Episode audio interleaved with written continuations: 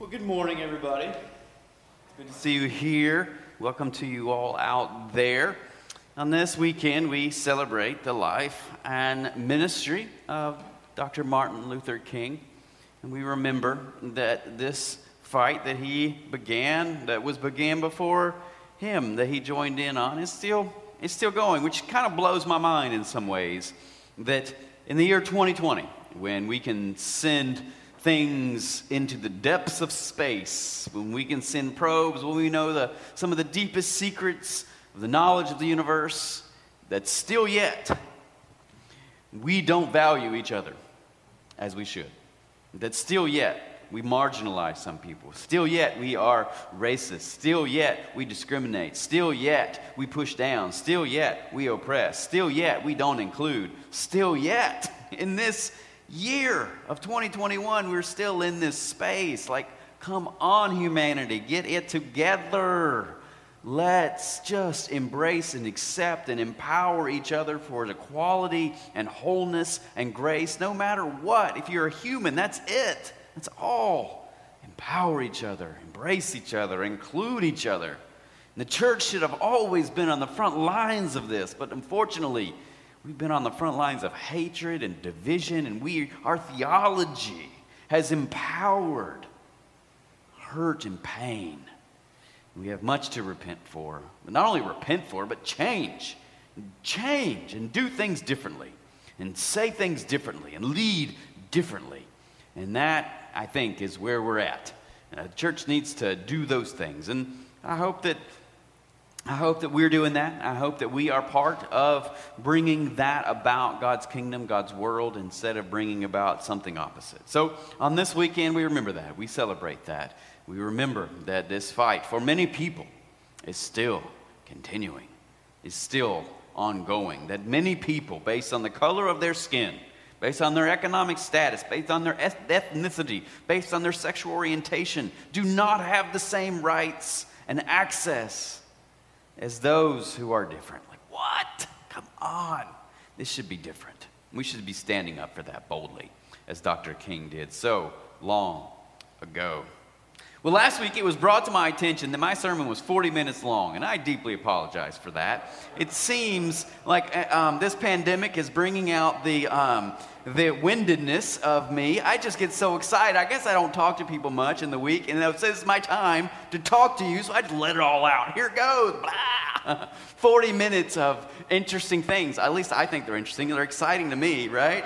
Um, I don't know how y'all feel about it, but they're really exciting to me. I kind of feel like um, I get to talk about the things that I love uh, on Sundays. So I'll try to I'll try to keep it down today, um, under the 40 minute mark, because I know that's uh, that's that's hard for us all. But good job, good job sitting through it, and nobody walking out last week. I was, I was like, wow, yeah, try to just walk out. But I know you love me, so thank you, thank you very much.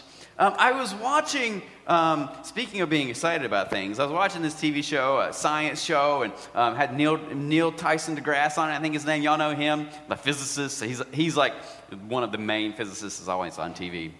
And um, he's fantastic. And they were talking about this, this show, um, science, of course, and they were talking about light protons. And I found this completely fascinating and interesting. That they've um, done experiments on light photons, which are like the smallest levels of light particles, atoms. Um, and basically, when they do experiments on the quantum level in quantum physics of light photons, when they do an experiment without watching it, the light photons will do one thing they will go in one direction. But when they do an experiment and someone is observing that experiment, the photons will act in a different way. This is wild to me.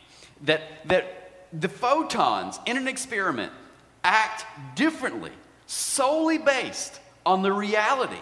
Is someone watching or is someone not watching? And they've done a bunch of experiments, like they've done all sorts of things. And, and, as he said in this show, nobody can understand this. Nobody, no scientist understands why this is the case. That light photons will act differently solely based if they're being watched or not. Like, how do they even know that, that they're being watched? What is going on?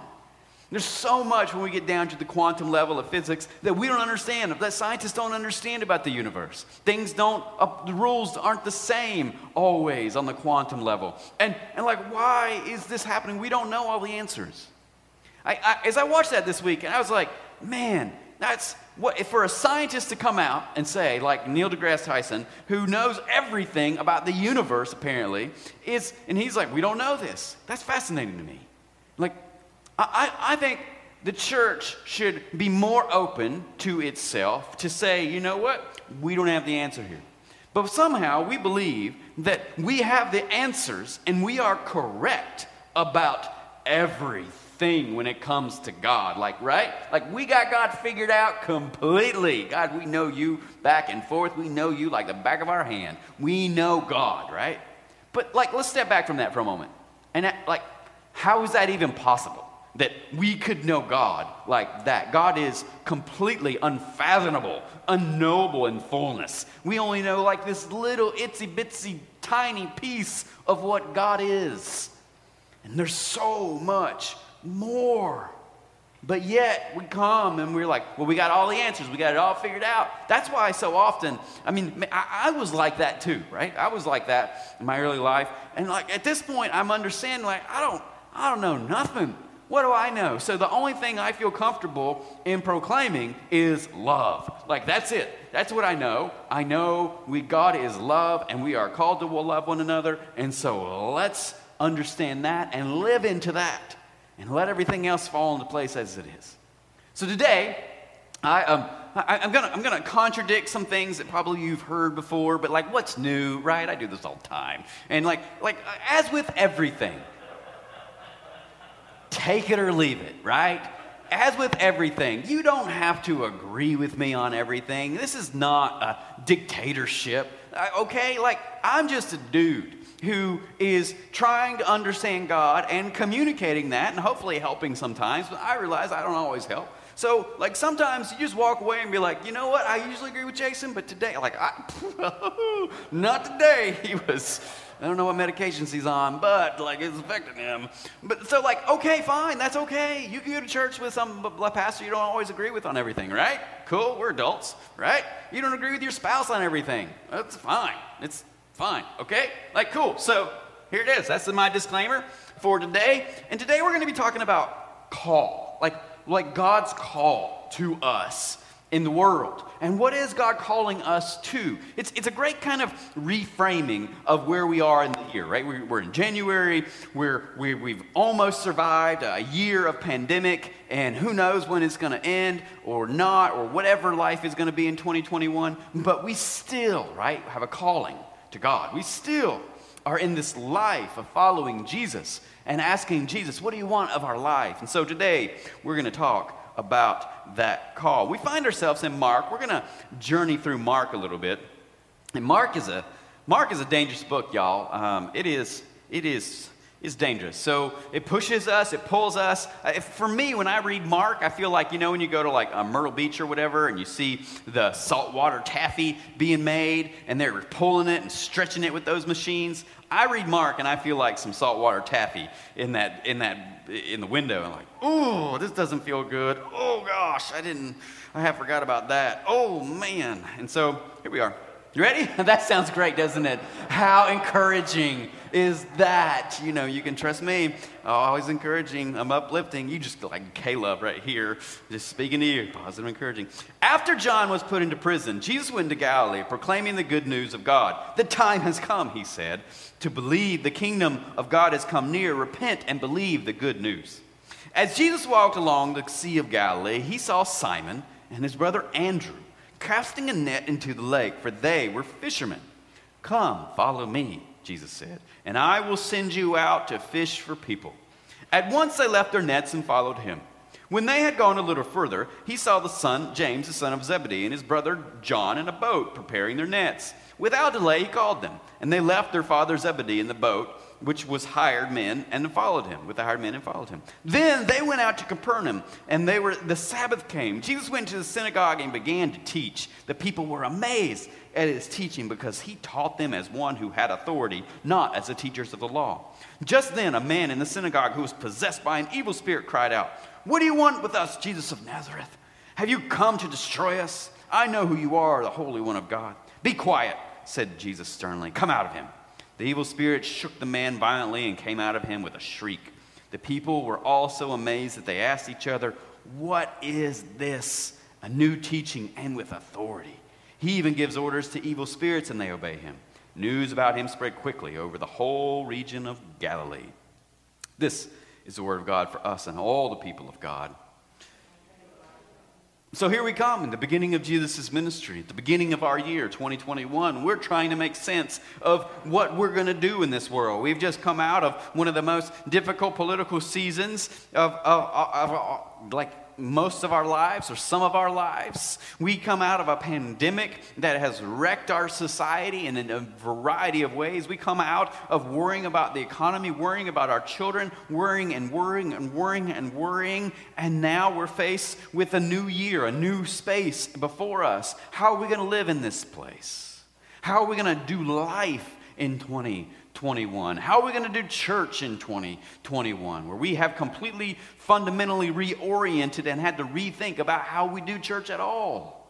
We've cut off from the people that we love, we've lost people that we love, and here we are doing, trying to do life. And in this space, in this moment, Jesus, this Jesus of Nazareth, walks into our lives in whatever we are doing and is declaring to us and asking of us all as we are in the boats of our life, doing the things that we routinely are trying to figure out and do and support ourselves. And in this space, Jesus looks upon us and says, Come, follow me, and I will make you fishers of men.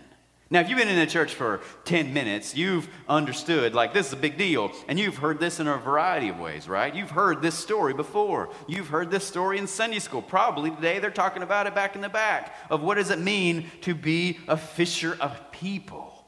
Now, for most of my life, I can't speak for your life, but most of my life, and it ranges from Sunday school to church on Sundays to even discussions on a higher level. And seminary and like what does it mean? What does this mean to fish for people?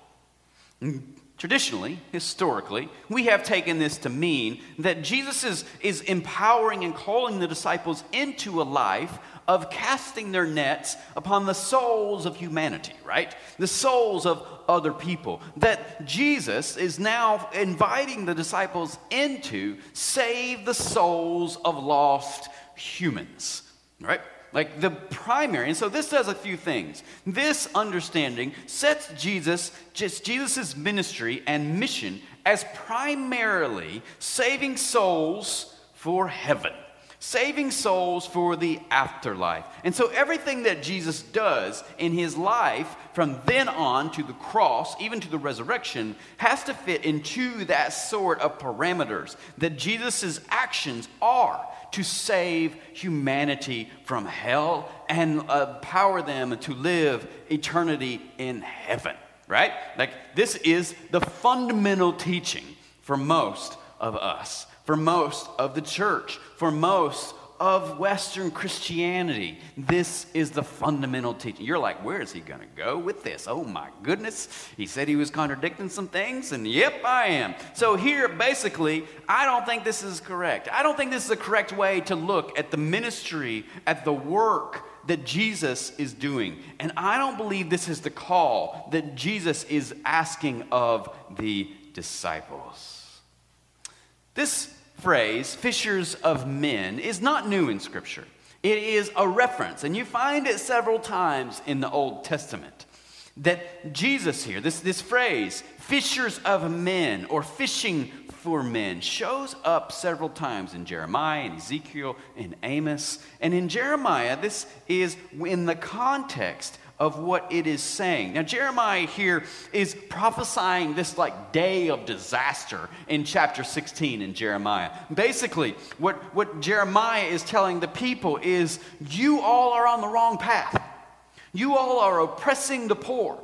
You are forgetting that God wants to empower the people on the margins. You are using God to benefit yourself for economic gain, to gain more power for yourselves. And this is the reason that judgment comes on Israel. Not because they had like forgotten God. No, they had remembered God. And they were using God to oppress a theology, to oppress and marginalize people of a different economic class. Some things change, some things don't change, right? We're still dealing with this today. And so here this prophecy is that Jeremiah gives to the people of saying, Y'all, you got to change because if you don't change, your actions are going to lead you into disaster. And in this context, Jeremiah 16 16 says, Now I will send for many fishermen, declares the Lord, and they will catch them. Who? Catch them? Catch the people who are oppressing the others, oppressing society. You, in, what, in the context of Jeremiah, this is the rich religious leaders, the ones in power in society, the ones who make the rules, the ones who are manipulating the system in order to gain for themselves and push others down. And I will send for many fishermen, declares the Lord, and they will go out and catch them. Now, now what, if, what if instead of the call of Jesus to invite the disciples into a life of saving souls of humanity, what if Jesus is calling the disciples into a life of creating a new social order, a new way of doing life, where this kingdom of God because this started off a Mark, right? Jesus began preaching the kingdom of God. What is the kingdom of God? I don't believe the kingdom of God is about some, some life after death. The kingdom of God is about now. It's about here. It's about our place and our people and our neighbors and our children and our parents and our friends. It's about right now. What are we going to do with this message of God's justice? What are we going to do with this message of God's goodness? It's not just so we can get to heaven afterwards. We seem so consumed consumed with heaven that we have forgotten that we live right now, right here, right now. Like, y'all, heaven will take care of itself. Like, right now, there's people, there are children who are starving right now. And what, what is the church? How is the church engaging in these spaces. I believe here in the call of the disciples, Jesus is not calling the disciples into some life of casting out nets and saving souls of humans for an eternal afterlife. I believe this is a ministry of justice and in some ways judgment and i don't mean judgment in the sort of like god's going to give you what you deserve but but judgment in the sense of making things right setting things to the way that they were intended to be, creating a new world. This, I believe, is what everything in the ministry of Jesus is talking about. We've got so consumed with seeing heaven into everything that we've forgotten. We can't even see sometimes the real life now, here in this moment, ministry that God is doing through the work of Jesus. Here in this space, I believe Jesus is saying, Come, follow me, y'all. Come, follow me. We together will create a new social order. This is, this is, y'all, it's a revolution. It's in every sense a revolution.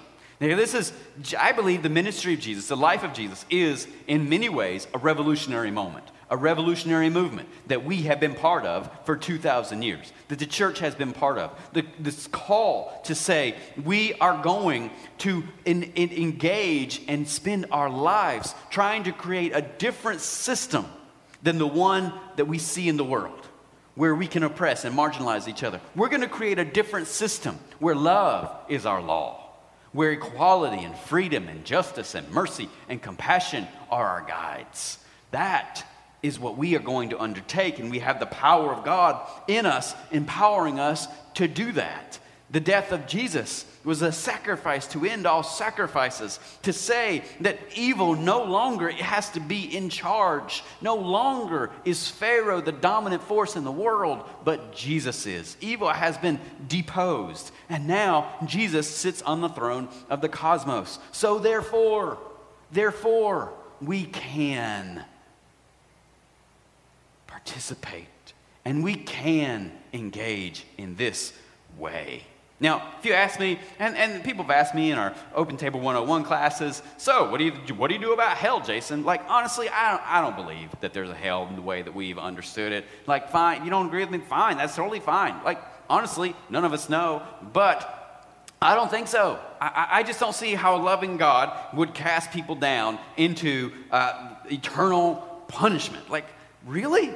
Like, really? Come on. This is the most ridiculous thing ever. Like, you have to understand, like, so much of the Bible is a poetry, apocalyptic in nature, which is a whole genre in the ancient world that we don't have anymore. And so things were allegories and metaphors about judgment and about what, what like, it's, it's all in this mixture. And so we've taken so many things literally that weren't meant to be taken literally. And we've taken things figuratively that were meant to be taken literally. And we've mixed it all up. And we've kind of created the system that fits us, right? That fits us and our needs and what we want in the world.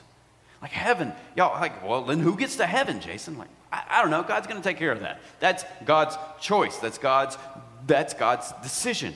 But, but to me, I, I don't see a scenario where the loving God that we see in the work of Jesus is going to say, Well, sorry, dude, like you didn't believe in me while you were there. What, you never heard of me? Well, you know, you're crap out of luck then. No missionary ever reached you? Well, it's too bad. I'm sorry. Um, there you go, the door to the left. Enjoy the fall. Like, come on. Like, that's silly. That's ridiculous. That's not what we really believe, is it? Deep inside. Like, I, and so, like, if, if, this, if this thing, if this Jesus movement, if, if this God movement, if the church is not about just saving souls for heaven, then what is it about? I believe the whole life of Jesus and the Gospel of Mark and the Gospel of Luke and the Gospel of John and the Gospel of Matthew tell us that. That Jesus here is equipping, empowering, opening up the doors to a whole new way of doing life. And this life is called the kingdom of God. And we are participants in that kingdom. We are, we are ones who participate, empower it, and live out and invite others into this whole different social order. I believe Jesus is calling us, the disciples then, us now, into living into a new reality a new way of doing things, a new social order. Not the order of the Constitution of the United States. Cool, that's great. But we're not called to live into that order. We're not called to live into the Constitution of Finland or to Russia or to South Africa or to China. Like these are, these are the governments that we live in. Cool, let's respect it, let's participate in it. Let's, but let's remember what we're called into. Let's remember who is walking on the shores of our lives and saying, Come, follow me. And we have this choice to answer yes, I'm going to follow you. I'm going to leave my stuff here. I'm going to leave. Jesus here is calling the disciples to leave business as usual, to leave the normal, and to enter in a new way of doing things where we sit around a table, where we participate in deep friendships with one another where we make open our spaces and our lives. We hear the stories of those around us, and we pour out our lives for the benefit of others, whether that is on an individual friend to friend basis, neighbor to neighbor basis, or if that needs to be in the political sphere where we fight and defend for the needs of the vulnerable, the marginalized, the pushed aside, whatever it is, our job, I believe, and what Jesus is calling us into is a radical reorientation of our lives towards love. And that's going to have personal implications, and that's going to have political implications, and that's going to have society implications. And we, I believe, are the catalysts as followers of Jesus to help usher in and defend and fight for that kingdom that God desires in the world. We are asked to leave our business as usual, our normal. And what is this going to look like? Well, the Gospel of Mark tells us. Everything else after that, this is what it looks like. We're going to see those things. But here, immediately, as we read this story, immediately Jesus leaves with his disciples. And what happens? The demons are cast out. The oppressive forces that have been oppressing people are cast out, gone delivered. in the name of Jesus. That is what this looks like. If you read the next scene, the, the, the, the sick are healed. That's what happens right next after this story. So the oppressive forces that have been destroying people's lives are gone. The, the, the forces that have been, that have been holding people into this space where they can't live into their fullness because they're sick or marginalized or don't have health care. By the way, Jesus never said, Can I see your insurance card? Can I see your, can do you have proper identification here? Do you have insurance, bro? Because no, Jesus is like, Yeah, you're sick? Yes, be healed right? Maybe we should have that sort of health care. I wish we could, right? I wish we could just go around healing each other, but we can. We can, actually, right? Because we have amazing hospitals and amazing doctors, and we can do that. Just, we tell people, sorry, you don't have the right paperwork. Sorry. Anyway, that's side note. Y'all know how I feel about that, right? What does this look like? The demons are healed. The demons, I mean, the demons are healed. That's cool too. Um, the demons are gone. The sick are healed. This is the beginning of what this new social order looks like, where anyone who is experiencing oppression or marginalization, where anyone who is not living into the fullness of their humanity is now healed, delivered, engaged, included, and embraced. That's what this kingdom looks like. And that, I believe, is what Jesus, the same call that was to the disciples so long ago, is to us. Come. Follow me, Jesus is saying. Come. Follow me. What does this look like in our lives? What are we called to? How does this, how does this come out in the nuts and bolts? Kind of what, what comes out in the laundry here? I think four things that we're called to, right? But by, by, the way, lots of people ask me sometimes, you know, you're going through a difficulty in life, and people are like, well, I don't know what God wants me to do. I don't know what God's calling me to do. This is what I tell people, right? we, especially when you're younger, and you, like I did this too, right? When I was like in my 20s, I was like eh, agonizing over, God, what do you want me to do? Just tell me what you want me to do, and I'll do it. Just tell me what you want me to do. Like, you know, at this point, I tell people this: just live your life. If God wants something that you for you to do that's specific, God will let you know, and you will know, and then you can make a choice of that, yes or no. But otherwise, live your life in the direction of love. Live your life in the direction of love, and that's living into what God wants you to do. So that's just a side note. Um, that's free. You won't charge you for that. A little bit of counsel. What are we called to? Four points that I would say. Compassion. I think we're called into compassion. Compassionate perspective and actions to guide our daily lives with each other. I think we're called into this compassionate perspective and compassionate actions that guide our lives with each other as we interact with one another. Compassion is like this empathy, this feeling of someone else's pain. Like we are entering in, we hear, we see, and we are going to enter into your story where we love. And so, like, the principles of compassion, I believe, are love and gratitude and empowerment and care for one another and embracing each other and including each other and defending each other and protecting each other and touching each other and, and living in that space of each otherness where we understand that the message of, of the liberating gospel is not about me, it's about we, right? It's about we. We're going to see your pain. We, we see that. And we want to join you in that. That's compassion. And I believe that should be the sort of perspective that we have on the world. That should guide our decisions. That should guide our interactions. Is this deep empathy for one another in life? Two, I believe first is compassion, and second is a commitment to building a beautiful world for others, a beautiful social order where everyone has a place everyone has a place. This commitment to building a beautiful world in the real world, like, right? Not just in our imagination, but in the real world. And I believe, what does this look like? Well, I believe it looks like justice, right? For people. Justice is setting things to right, where, where we live in this system where things are as they should be. Justice. Where, where the economics of our world are, are beneficial to everyone. Not just a few people, not just a few elite who had a good idea sometime, but, but all of us. That there's economic opportunity and economic possibility for every single person, where we live at peace with one another.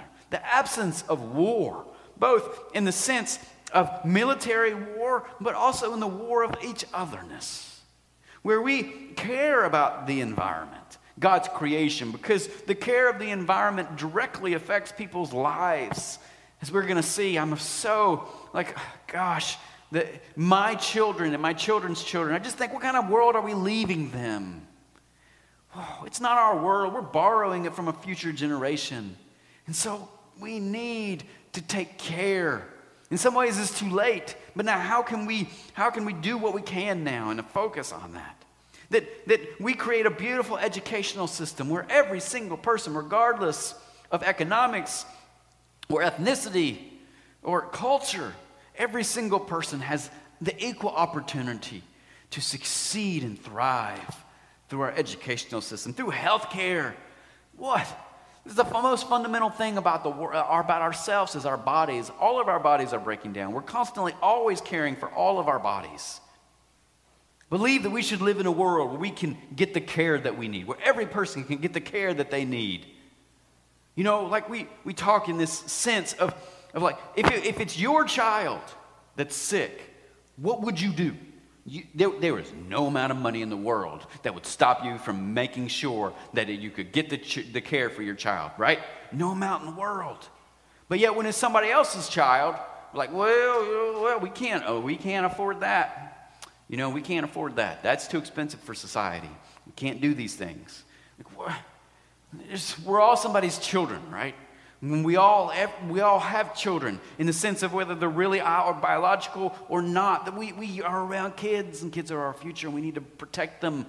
We need to defend them. We need to be committed to building a beautiful world for others, a beautiful social order. And third, to cultivating the spiritual and emotional depth and strength that enables us to do number one and number two, right?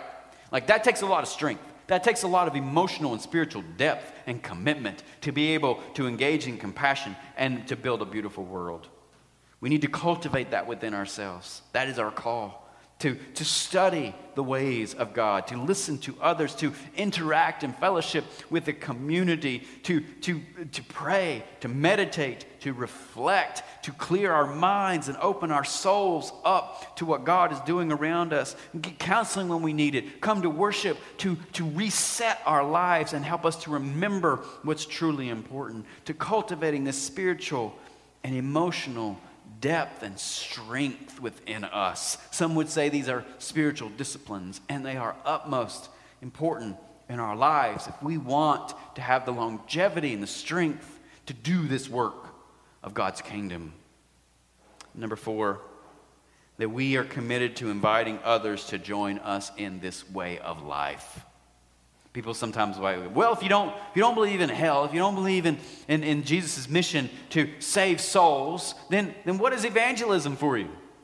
Evangelism is exactly this that we are inviting people to live into an alternative, rea- alternative reality. We are inviting people to join us as we are embarking upon bringing justice and hope and renewal to the world. Come, this is a better way to live. This is the best way to live as we pour ourselves out for the benefit of others, as we engage in building a beautiful society, as we engage in the work of justice for all people. Come, join us. This is what you're called to do. In this space, you will find your meaning and your purpose.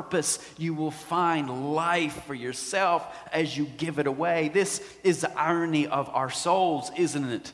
That we only find life when we give it away. When we find peace when we empower it for others. We only find hope when we make when we empower hope in someone's life. That is the way that it works. You reap what you sow. And so this life of giving your life away for the benefit of others and you will understand and receive life for yourself. This is the invitation we are being invited into. This kingdom of God life. This, I believe, church, is what Jesus is walking into our lives in this space on January 17th, 2021, and saying to us, Come, follow me. Come, follow me. Into compassion, love, into a commitment to building a beautiful world, into cultivating the spiritual and emotional depth and strength, and to inviting everyone around you Yes, we too are called to be fishers of people, to throw our nets out and say, Come on in, y'all. God is liberating the world. God is bringing freedom and renewal and life to the world around you. Come into the way of love. Come into the way of inclusion. Come into the way of embrace. Come into the way of empowerment. Come into the way of equality. Come into the way of freedom. God has opened the door. Come in. Come in. But in order to do that, we're going to have to leave some things behind, won't we? We're going to have to leave our boats behind sometimes. Those things which are normal to us, that business as usual. Sometimes we find ourselves, we build our whole lives on the system of the world, and we don't really want to leave it. We don't want to leave those things behind. But the call is you're going to have to leave some things. I don't believe we have to leave everything. I believe life is life and we can't leave everything, right? We're connected in so many ways. But we are being called to disentangle our lives from the oppressive forces of the world around us, to leave those things and enter into a new way of doing the world. The way of Jesus, the way of love, the way of the kingdom of God. As we prepare our hearts for communion today, and maybe a sort of commitment as we come to this table and say, Yes, Lord, I want to follow you. Let's prepare our hearts in prayer. Would you pray with me?